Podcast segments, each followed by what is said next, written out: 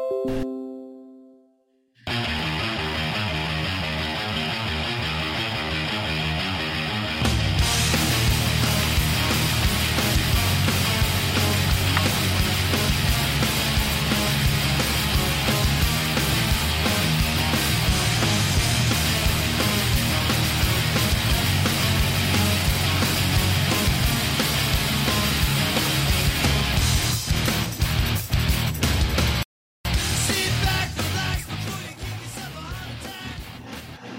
And welcome into another edition of Strong Style. I'm your host, Jeremy, the Impact York, and my goodness, my goodness, it has been a week. You know, not just one of those uh, personally things we all go through throughout the week and stuff. It has been a week of just outrageous action, uh, fantastic storylines because I'm not going to go, you know, I keep telling you guys I'm not going to go match by match. I'm going to go match by match. Well, I'm not going match by match in this one.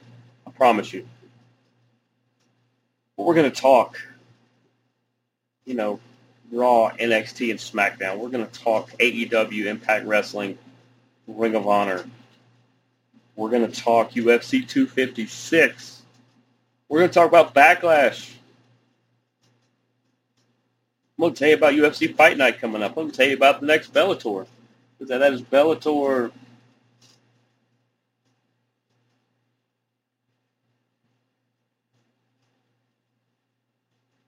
two sixty three.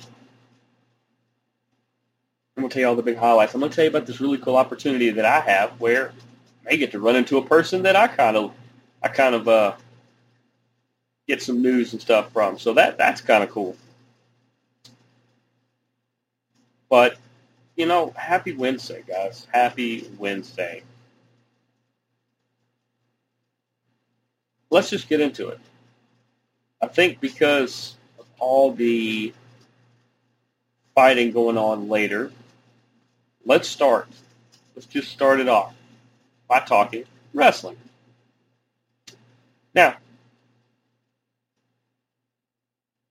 let's, uh, you know what? I'm going to start with um, the non-WWE because then when I talk about the WWE things, I'm going to talk about Backlash, and then we'll move right into fighting. That's uh, that's that's how I think I'm going to do it.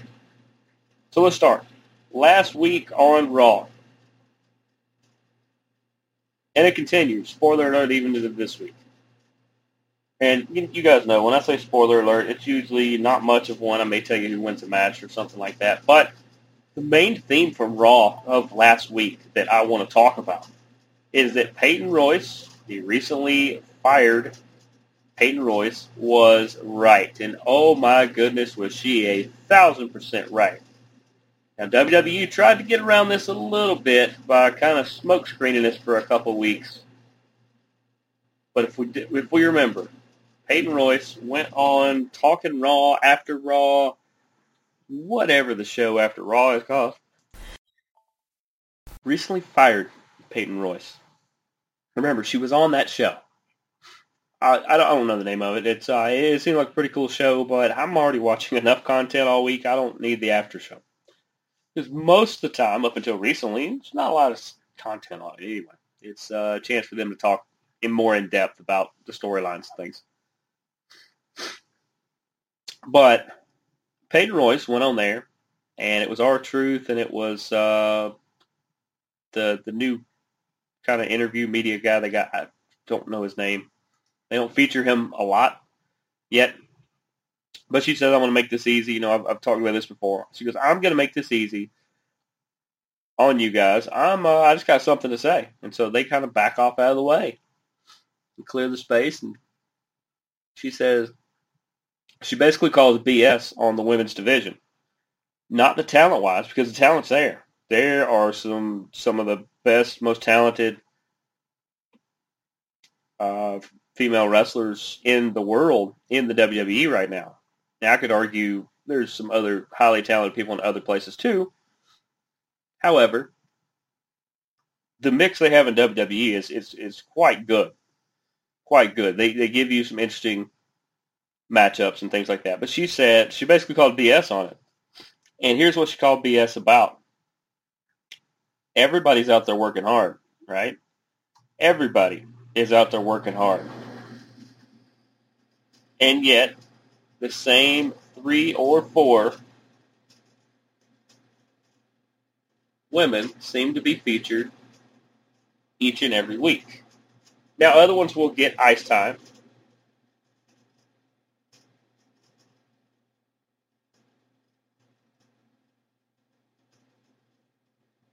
I don't know if I said ice time. Uh, they'll, they'll, get FaceTime. Sorry, there's a hockey game going uh, on the TV here. Uh, other female wrestlers, you know, the Dana Brooks and Mandy, they've got a pretty good tag team. Uh, even Nia and Shayna, who uh, had you know big run with the tag championships, they they get some good screen time. But when it comes down to the world title, well, it's here lately. It's it's three people. And I know they called the audible because of uh, the Charlotte dust-ups and mix-ups. It was supposed to be Charlotte and Asuka, which, once again, there's, I mean, don't get me wrong, they're fantastic, and so is Rhea Ripley.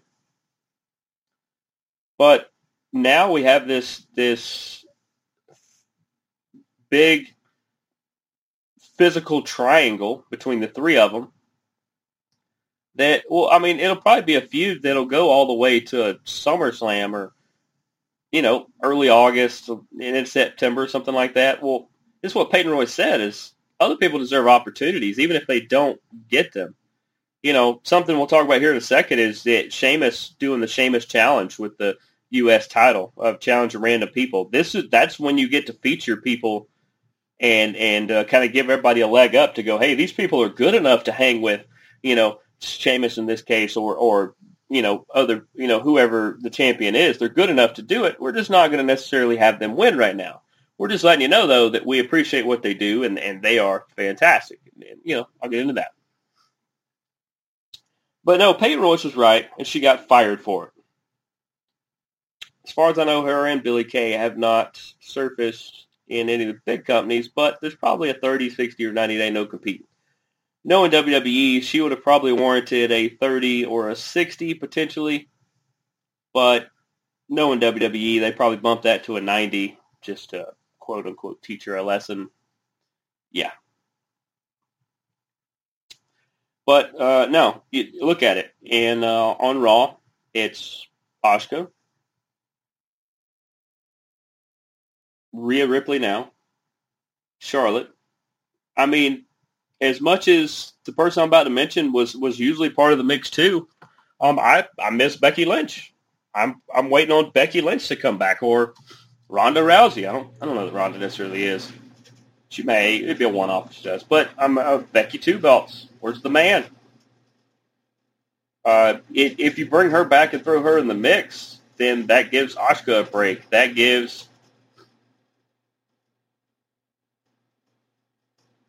that gives uh, uh, one of the other ones a break. You know, Charlotte's just kind of getting back in it. Rhea just got called up, and then now she's the champ. But she's good enough. She has the clout to do it. But some of these other girls, I don't understand why.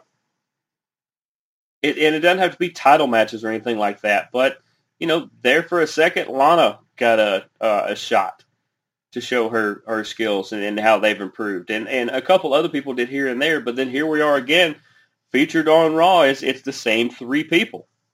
It's it's ridiculous. It's ridiculous. You got to change it up a little bit here and there. You know, world title picture, you can have McIntyre have the belt for an entire year like you did, but he had a handful of different challengers. It wasn't the same one over and over and over again. It wasn't, you know, McIntyre and Randy Orton for eight months, you know. You, you just got to change it up. And like I said, I'm going to go right into the Sheamus challenge. Uh, he's had Ricochet. He's had Humberto Carrillo. That kid's just spectacular. Ricochet has, has been a God world beater forever. One of the best pound for pound on the planet. And uh, Sheamus, no no discount to him. He is fantastic.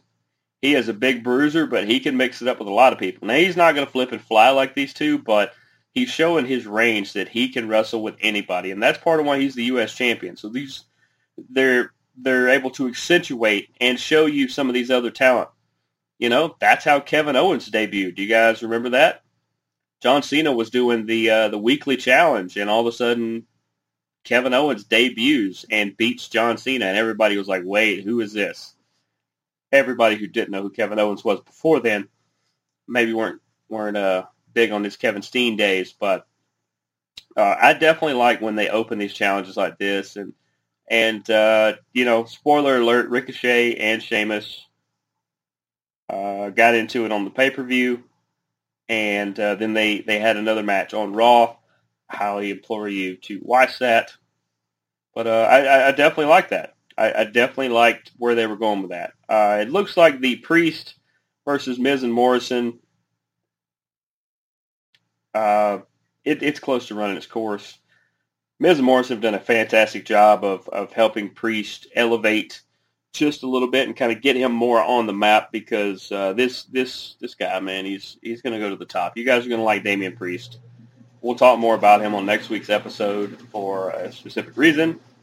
And then lastly, the uh, the, the other part of Raw that, that I feel like you need to know about, and I, I thought was was a a good breath of fresh air. Here is here is another guy who made an appearance.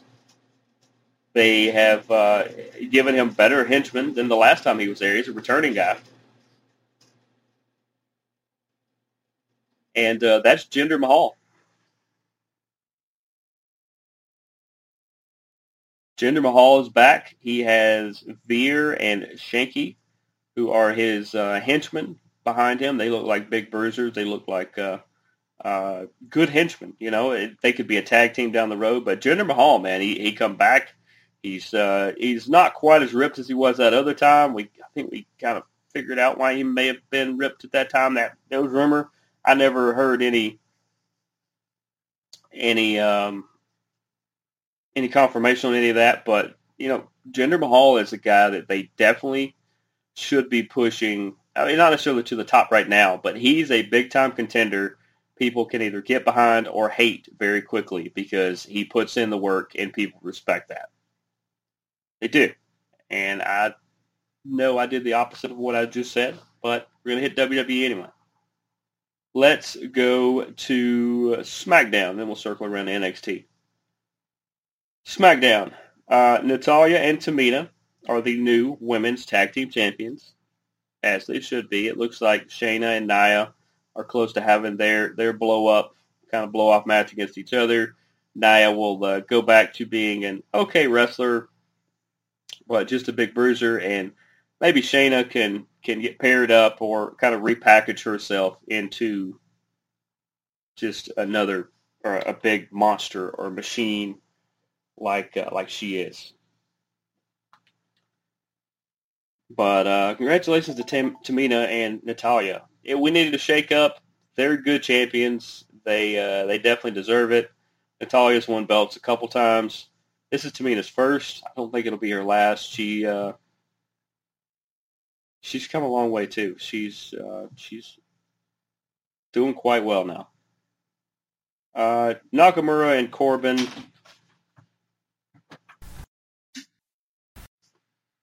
Nakamura Corbin. Shinsuke King Corbin. Baron Corbin. For people who don't remember what he is before he was uh, a king or one king of the ring. It was a good bump that he needed. These guys have just turned into the the, the sideshow, and it's and it's not for lack of effort. I remember watching Nakamura in New Japan, and he was probably the second or third most popular wrestler on the card.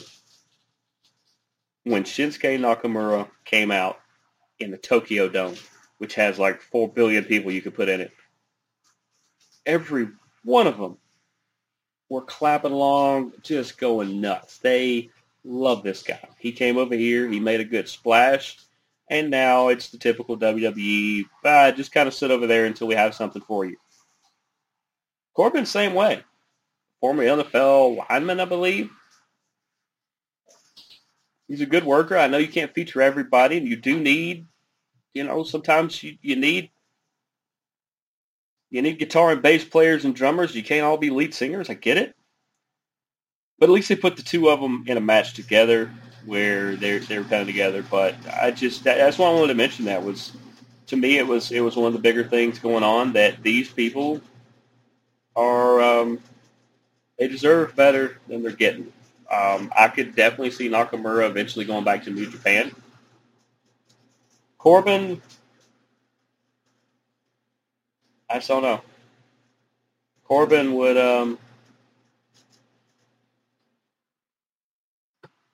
I know the company that Corbin would do the best in, but money wise, oof, that'd be a hit. Now, I do enjoy his Instagram videos, talking about Corbin, of course. Uh, he talks a lot about grilling, and uh, he is a big barbecue kind of pitmaster type guy. So, so uh, go follow him for that for sure. But you know, here's to seeing them on, in some bigger roles here soon. I like the Jimmy and Jay Uso thing, where you know Jay is uh, is uh, always about trying to um, know his place and, and be under Roman's thumb. It's fine. And uh, Jimmy's kind of like, ah, Jay, we're not really about that. We, uh, we, we do support family, but uh, I don't know. So having Jimmy and Jay kind of battle it out, it'd be interesting to see which way they go. They could both side with Roman.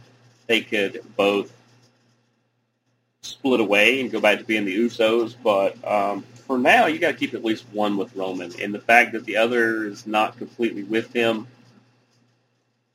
I like it. And then, of course, Roman Cesaro with all the build-up going into uh, Backlash, which happened this sun or last Sunday. We'll talk about that in a minute. Let's go to NXT. Johnny Gargano and Bronson Reed are on a collision course. I believe they may have faced this week. I have not seen this week's NXT, but it Gargano, you look and you're like, oh, he's so small and he's this and he's this and how does he match up with? No, he's he's he's like a taller Rey Mysterio. He is a uh, uh, he was an indie darling. He really can match up with almost anybody. That's what's so great about NXT is you can put any two random people together and it doesn't look like it's going to work and it turns into a five star classic it seems like they're on a collision course. Um, I don't know. Bronson Reed winning the North American title wouldn't necessarily be a bad thing, but then I would I would want to see Gargano and Austin Theory maybe take a run at the tag titles at that point. Uh, just it would just kind of leave them kind of in a weird spot. So uh, you know, I would say Gargano will probably win the feud overall, but eh, if he didn't, so what? You got Kross, who was the champion, Finn Balor. This is the right matchup. Yes, he beat Balor for the title. But who better to take on Kross right now than Finn Balor? Pete Dunne still needs to do a couple more meaningful things. Kyle O'Reilly needs to do a couple more meaningful things. He's just now getting into the top tier. Pete Dunne is in the top tier. He's just got to do he's got to. Uh, you can't just beat up Leon Ruff, which is what he did last week. Um, he's got to have a couple defining moments because Pete Dunne is really good, and Pete Dunne versus Kross, sign me up. But to make it come off the right way, Pete's still got a couple things to do. So give me Balor again. Give me Pete against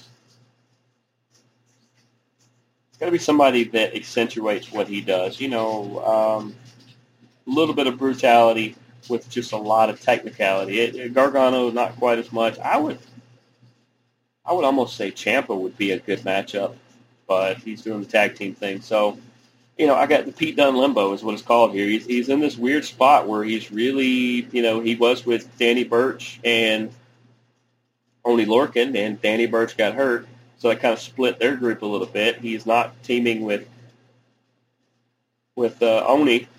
Oney's not doing all a lot either. So it just kind of leaves him in this weird limbo. Where does he go from here? He's just kind of stuck there. He's good enough to be in the top, but he's not booked in the top. He uh, could take on some more of the, uh, the the middle class he wanted, but uh, he just dominates all of them. So oh, well, there's an idea. why not Pete Dunne and Kyle O'Reilly? And they can beat the crap out of each other for a month or so and get the best of each other here and there. And in the end, Pete Dunne gets his leg up into a, uh, a feud with Kross. Let's go with that.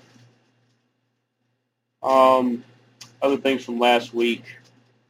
It was a cool ref spot in a match, and you don't get many ref spots in a match. Uh, it was Breezango versus MSK, MSK being the tag champions. We knew the belts weren't going to change hands or anything, but there was this weird exchange where Tyler Breeze and uh, Fandango and one member of MSK, I forgot which one it was now. I have to look at the video again.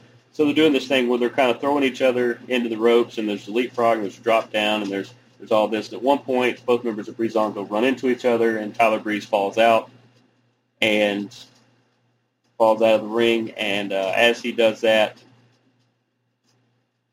uh, Fandango, or maybe he falls out, and Breeze runs back across the ropes, and as he jumps over the MSK member and then come, hits the ropes, comes back over, uh, the referee is just right there in the middle of the way, so he does a drop down.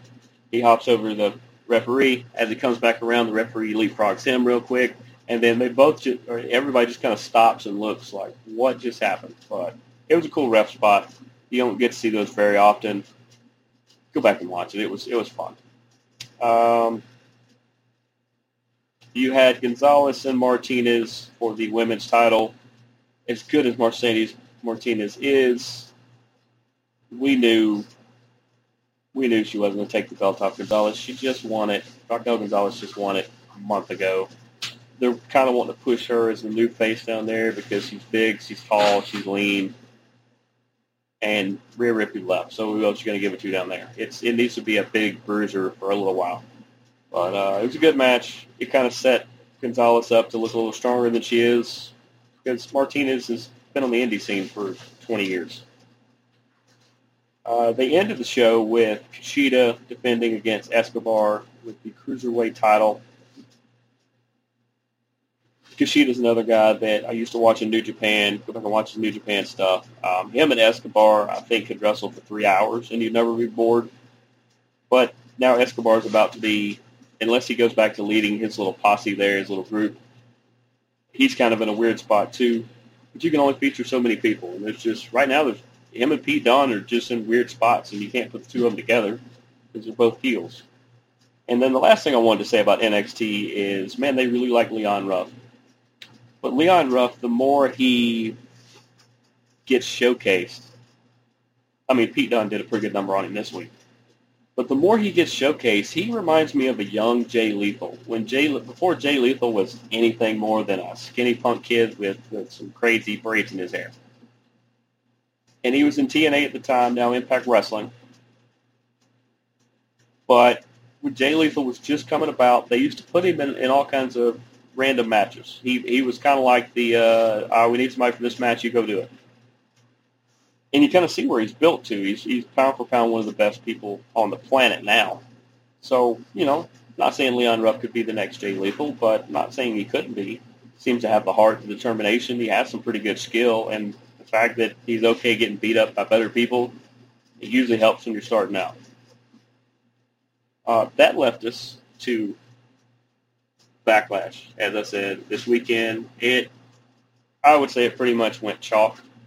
Pretty much what we thought would happen. Like I said, Sheamus and Ricochet got into it on the pre-show. That led to a match last night. We'll talk about it later. Uh, you had the big triple women's match. Rhea Ripley ends up winning that one to keep the belt over Charlotte and Asuka. I think this was a really good match between three of the best in the company, three of the best in the world. Problem with this is just what I said. It's the same three people every time you turn around. It just gets old. It's it's time for some new blood in there, and uh, I, WWE's got to do something different because every time we turn around, Charlotte's either running her mouth or in the title match, and it's just getting old.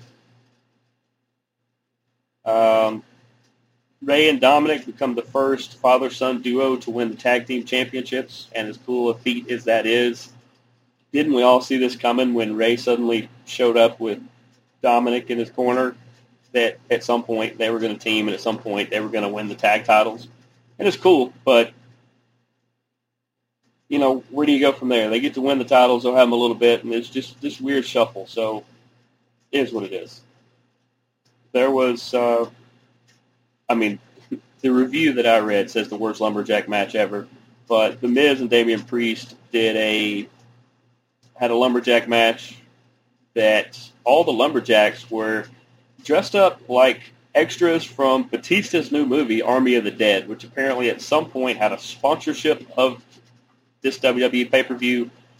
Uh, just just chalk it up to it was a uh, a heaping pile of, of your favorite animal excrement. It was awful. That's why they had to do the uh, makeup match on Raw last night.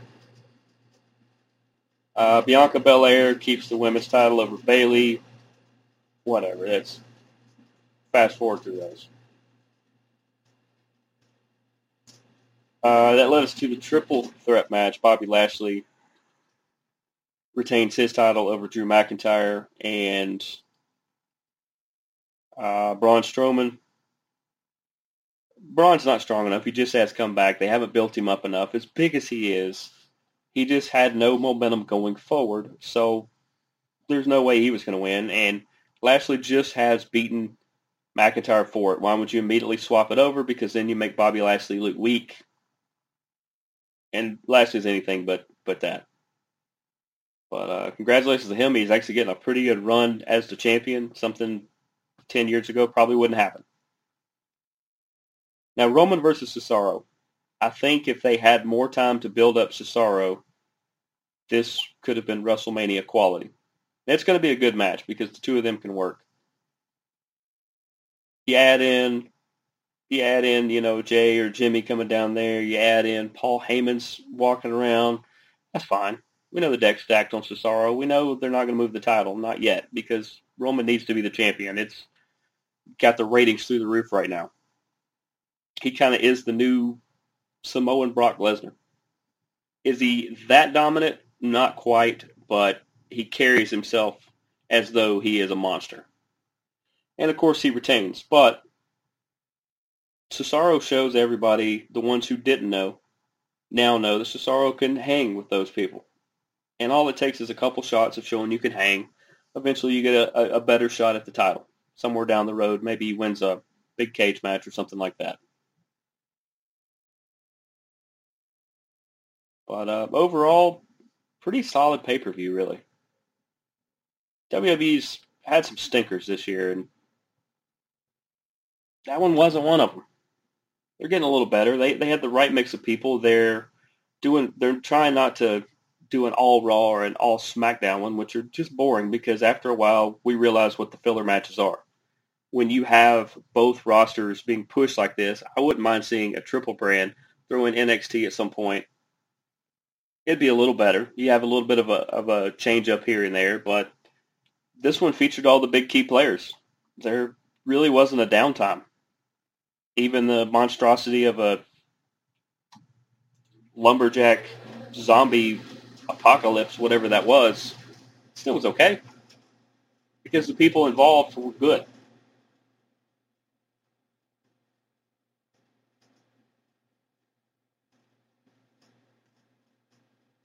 Uh, let's see where we're, um, things from AEW. Yuji Nagata, the ageless wonder, he is got to be close to mid 50s or into 60, still in great shape, can still wrestle him and Moxley had a uh, New Japan championship match. You know, he is the uh, Moxley is the New Japan North American champion. Some I don't know, U.S. champion. One of them. They got a lot of belts. It's hard to keep them in order.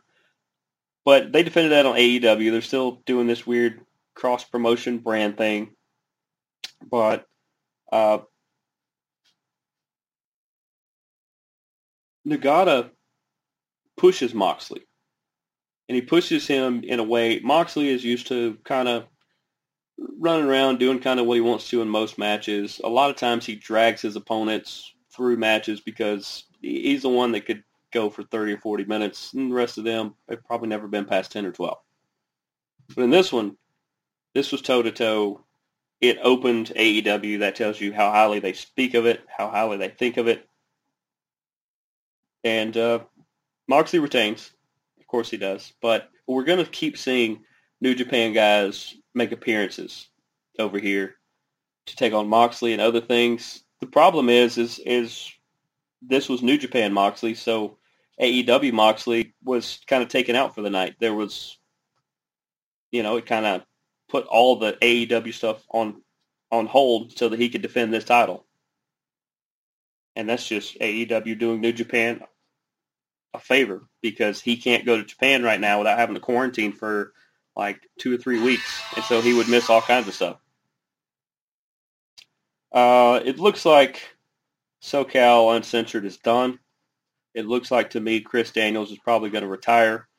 He got cut up pretty good during the match. It, it looked like he was trying to do his best uh, Stephen King's Carrie impression with as much blood as was all over him, but it was his. It wasn't a he didn't blade himself or nothing like that. He caught the side of the ring post when he was thrown into it and just hit it at a weird angle. But uh, it looks like to me Chris Daniels is about to, to hang it up. Him and Kaz aren't going to be SCU anymore anyway. Kazarian will, will uh, keep doing his thing for a couple more years. This is what it looks like to me.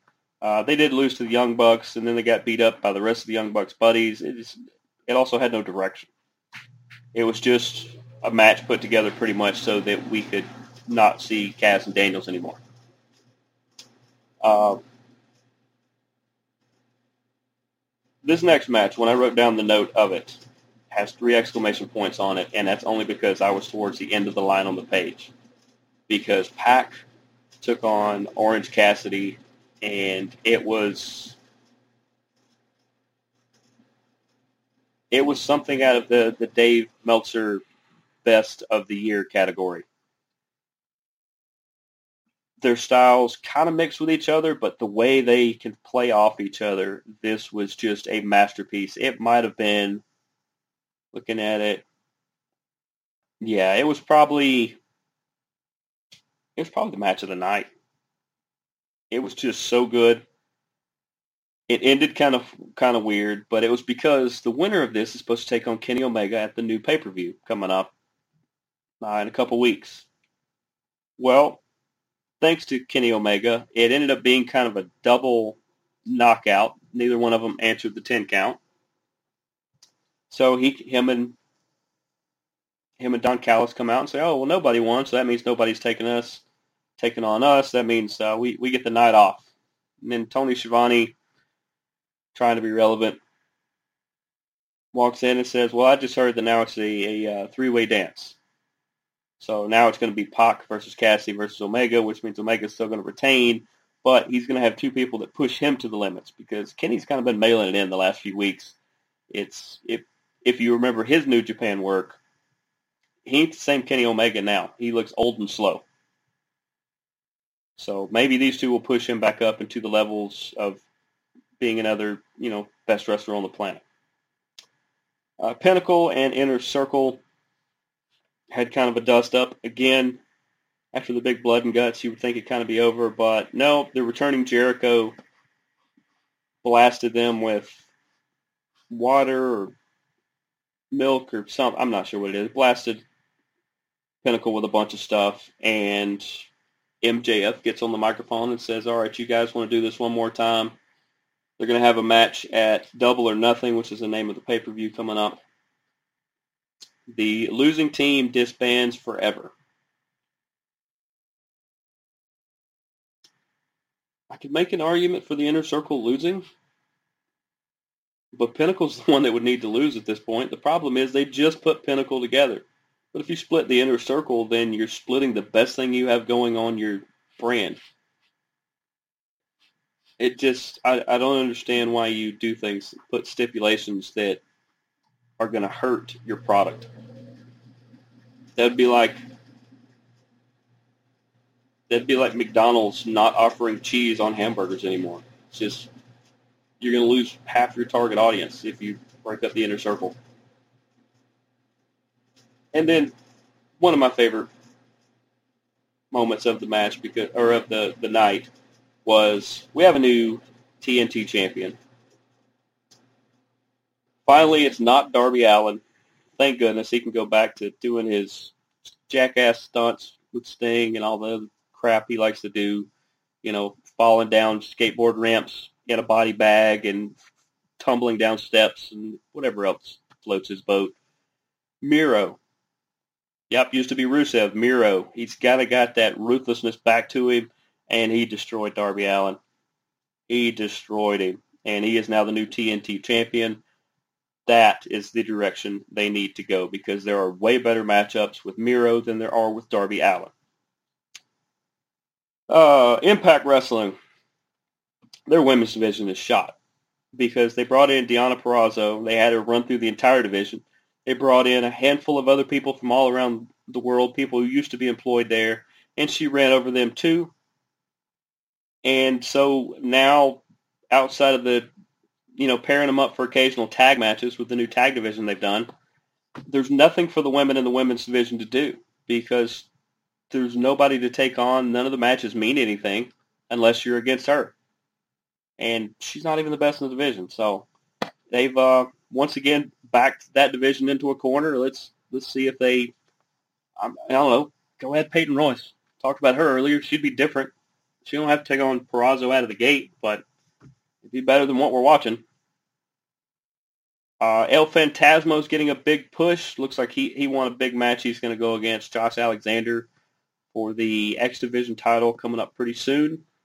My guess is that El Phantasmo will probably win, even though they think very highly of Josh, and Josh shouldn't lose. But you know how it is. You bring in somebody from another company, you tend to push them a lot. Karl Anderson, the machine gun Karl Anderson, took on David Finlay in a very good match. Finlay won, of course, as he should. But as far as a technical match, this is one of the better ones they've had in a while. I don't know why the Good Brothers are still getting title shots against FinJuice. But it also goes back to my argument. I don't understand why FinJuice, who works for a different company, have your tag team belts. That doesn't make a lot of sense. And then the final thing I wrote down for Impact Wrestling was, what is the plan for Moose? Moose is a viable contender for either your, you know, your title picture, which would include Kenny Omega, I just mentioned, somebody else in another company who has your belt, or have him in another knockdown drag out fight with somebody. It seems like to me he's about your most prominent person to be able to watch. So push Moose. He's got the chops. Push him and actually do something with him. Uh, the only things in Ring of Honor this week that, that really jumped out, they, they had a battle royal where LSG and Joe Keys were the final two. They're going to face each other for some sort of title match. Uh, LSG is one of the top trainers for Ring of Honor in their academy. Joe Keys is one of their recent graduates. They just wanted to feature the reaching, gra- reaching graduate. That's that's all that was for. That whole battle royal. Uh, there was a new team that kind of they said they've been around, but I, I haven't seen them yet. They're called Primal Fear. They uh, they're a pretty good trio. They've been all on the indie scene together. They work pretty well.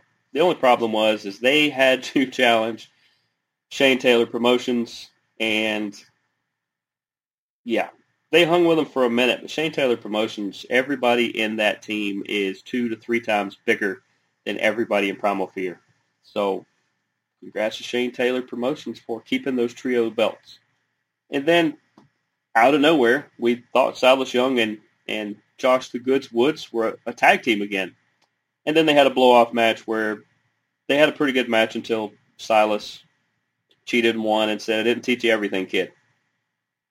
So are they a team? Are they not a team? I don't know. This is starting to sound like as the world turns or something. Brings us to UFC 256. There's only a couple moments I really want to talk about out of that. There was a lot of really good fights, but there was only a couple that really mean a lot going forward. Andrea Lee submitting Antonia or Antonina Shevchenko. Yeah, that's little sister Shevchenko. not that's the Bullets sister for everybody keeping score at home. Um,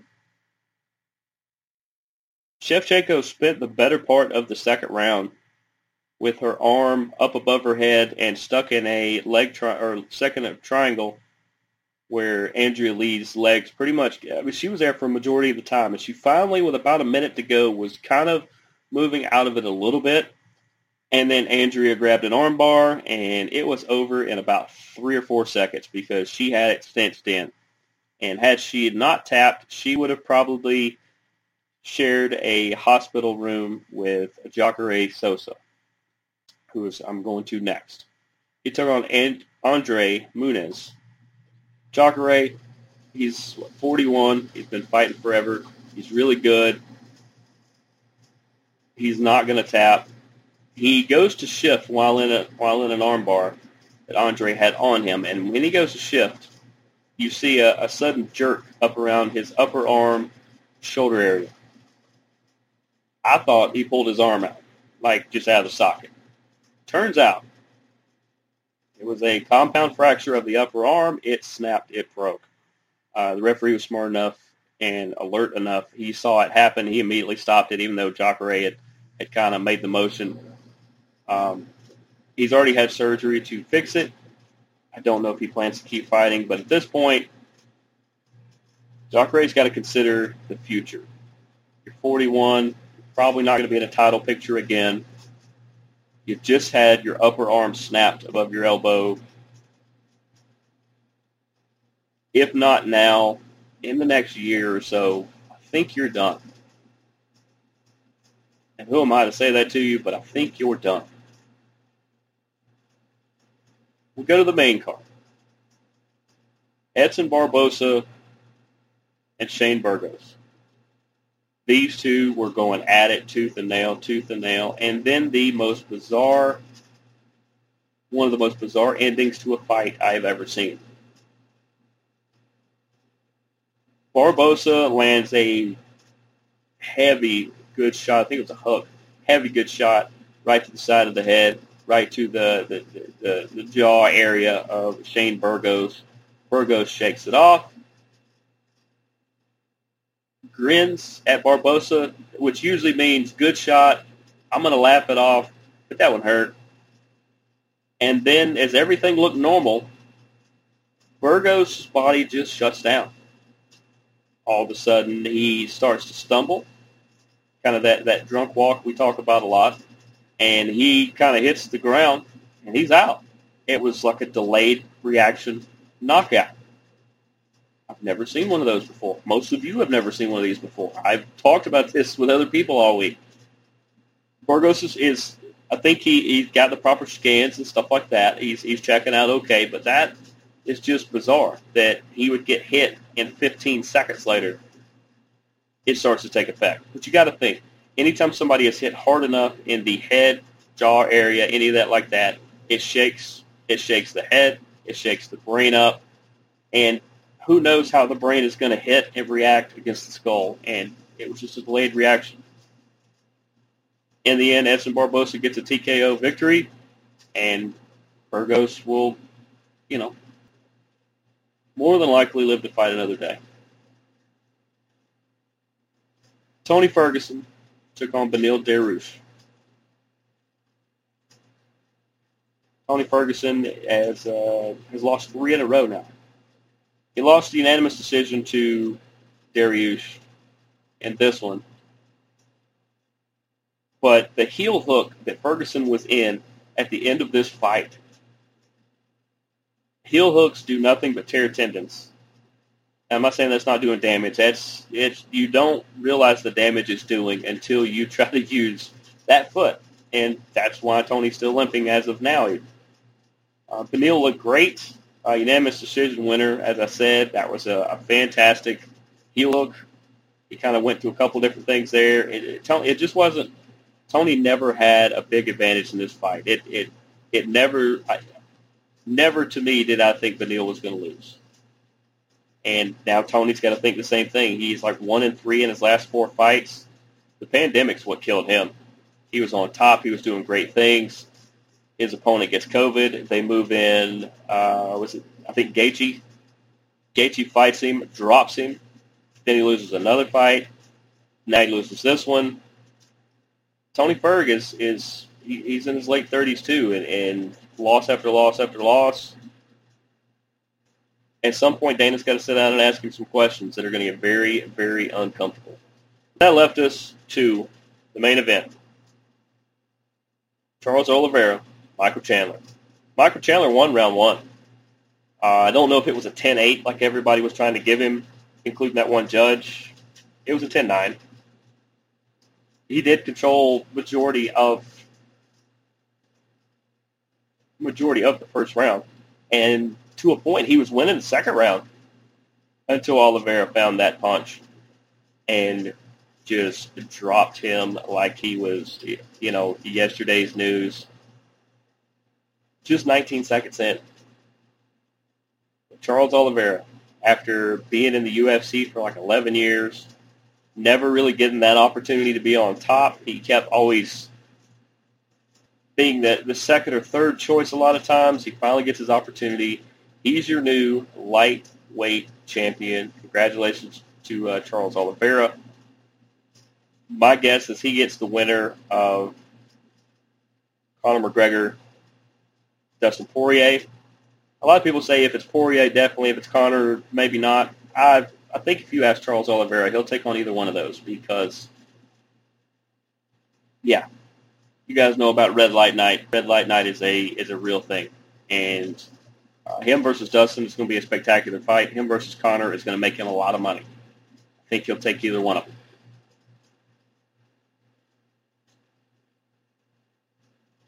Of course, that means fight night is this Saturday.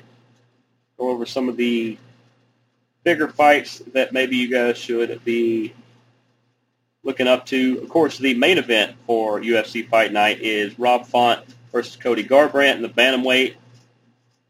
Uh, don't don't discount Rob Font. Rob Font has had some spectacular moments in the octagon. Cody Garbrandt is just the one everybody likes talk likes talking about more because you're looking at 18 and four versus 12 and three. Yeah, they're pretty similar as far as those records go. Um, for a bantamweight fight like this, I did pick Garbrandt, but if Rob Font won, wouldn't surprise me one bit. Uh, Felicia Spencer is going to return for a featherweight, featherweight bout versus Norma Dumont. That should be pretty good. The women's featherweight division has really kind of grasped, they grasped the whole concept of the pandemic, the shutdown. They, they've really been trying to get up there and feature when they can, and they've done a pretty good job of that. It's, it's one division that was almost forgotten up until the lockdown, and they were a lot of the ones that were raising their hand fighting as many times as they could. So uh, Felicia and Norm are going to go at it. I say take Felicia Spencer. But once again, if Norma wins, wouldn't surprise me. They're pretty evenly matched. And then probably, this will probably be everybody's favorite fight by the end of the night. Jack Hermansson takes his 21 and 6 record against Edmen Shahbazyan. That's a great middleweight fight. I'm not saying that because it's on their card. I'm not saying that because I'm trying to sound smart. I'm saying that because all during the last year and a half, two years, we have watched these two slug it out with everybody. And Jack Hermansson was on his way to the top until he got beat by the Irishman. So now he's looking to drop Edmen Shahbazyan and get right back up in the uh, title picture. Of course, I'm talking about Vettori. What Vettori did to Hermansson in short fashion because Jack was on his, his way to a big big title match, probably the one Vettori is currently about to have. And Vettori took the fight on short notice because Hermansson's opponent had to drop out. I think Jack didn't see him coming, and so Marvelous Marvin took him out. But so we're looking for Jack to get back on it, and we're also looking for Shahbazyan to show us that maybe he's the next elite contender. Lastly, but not leastly, because great friend of the show, is also on this card. Bellator 259. Really 259? I guess it would be 259. Cris Cyborg versus Leslie Smith. Bellator doesn't feature the women fights as much. It is not anything derogatory in that at all. It's just they've usually had just spectacular fight after spectacular fight. They purposely put Cyborg versus Leslie Smith, the rematch. A couple years ago, they fought. A good handful of years they fought. And Cyborg ended up with the victory there. Their careers kind of went different directions. Now they're back at each other for the featherweight world title. It should be really, really good. That's the headliner. Other things on the main card. You got Christian Edwards against Ben Parrish. That's 4 and 0 versus 4 and 1. We're finally getting to the middle parts of the Bellator roster, the ones who haven't gotten a chance maybe because of the lockdown, maybe because of opportunity. A lot of these guys are undefeated with one or two losses. If they're not undefeated, we're finally getting to see, you know, the light heavyweights and the bantamweights get featured. And this one should be fantastic. I would say take Christian Edwards, and I would say in the other one, give me Leslie Smith in the upset. Big Cyborg fan. She does some great things with her charity work, but give me the upset. I always like upsets. And then, got to talk about it because he is a friend of the show. We've interacted a handful of times with him.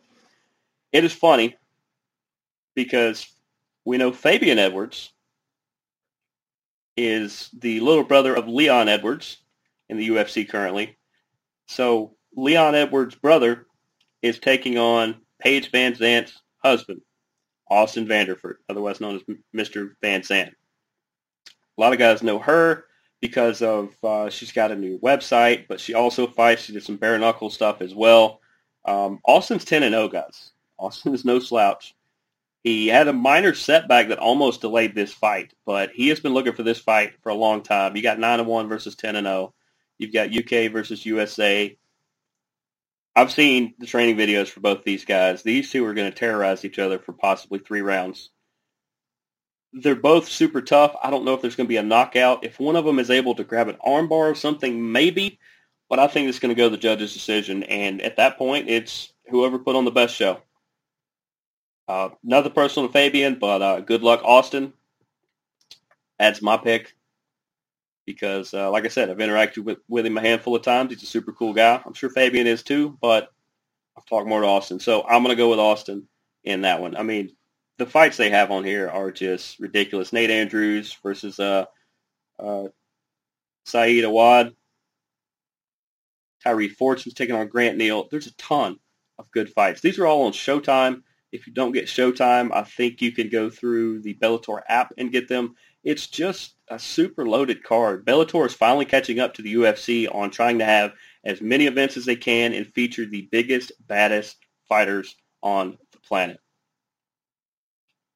But I've talked to you for almost an hour, so I'm going to go on. I'm going to go watch some NXT. I'm going to go catch up on some other stuff. Oh, before I get out of here, told you guys about an opportunity.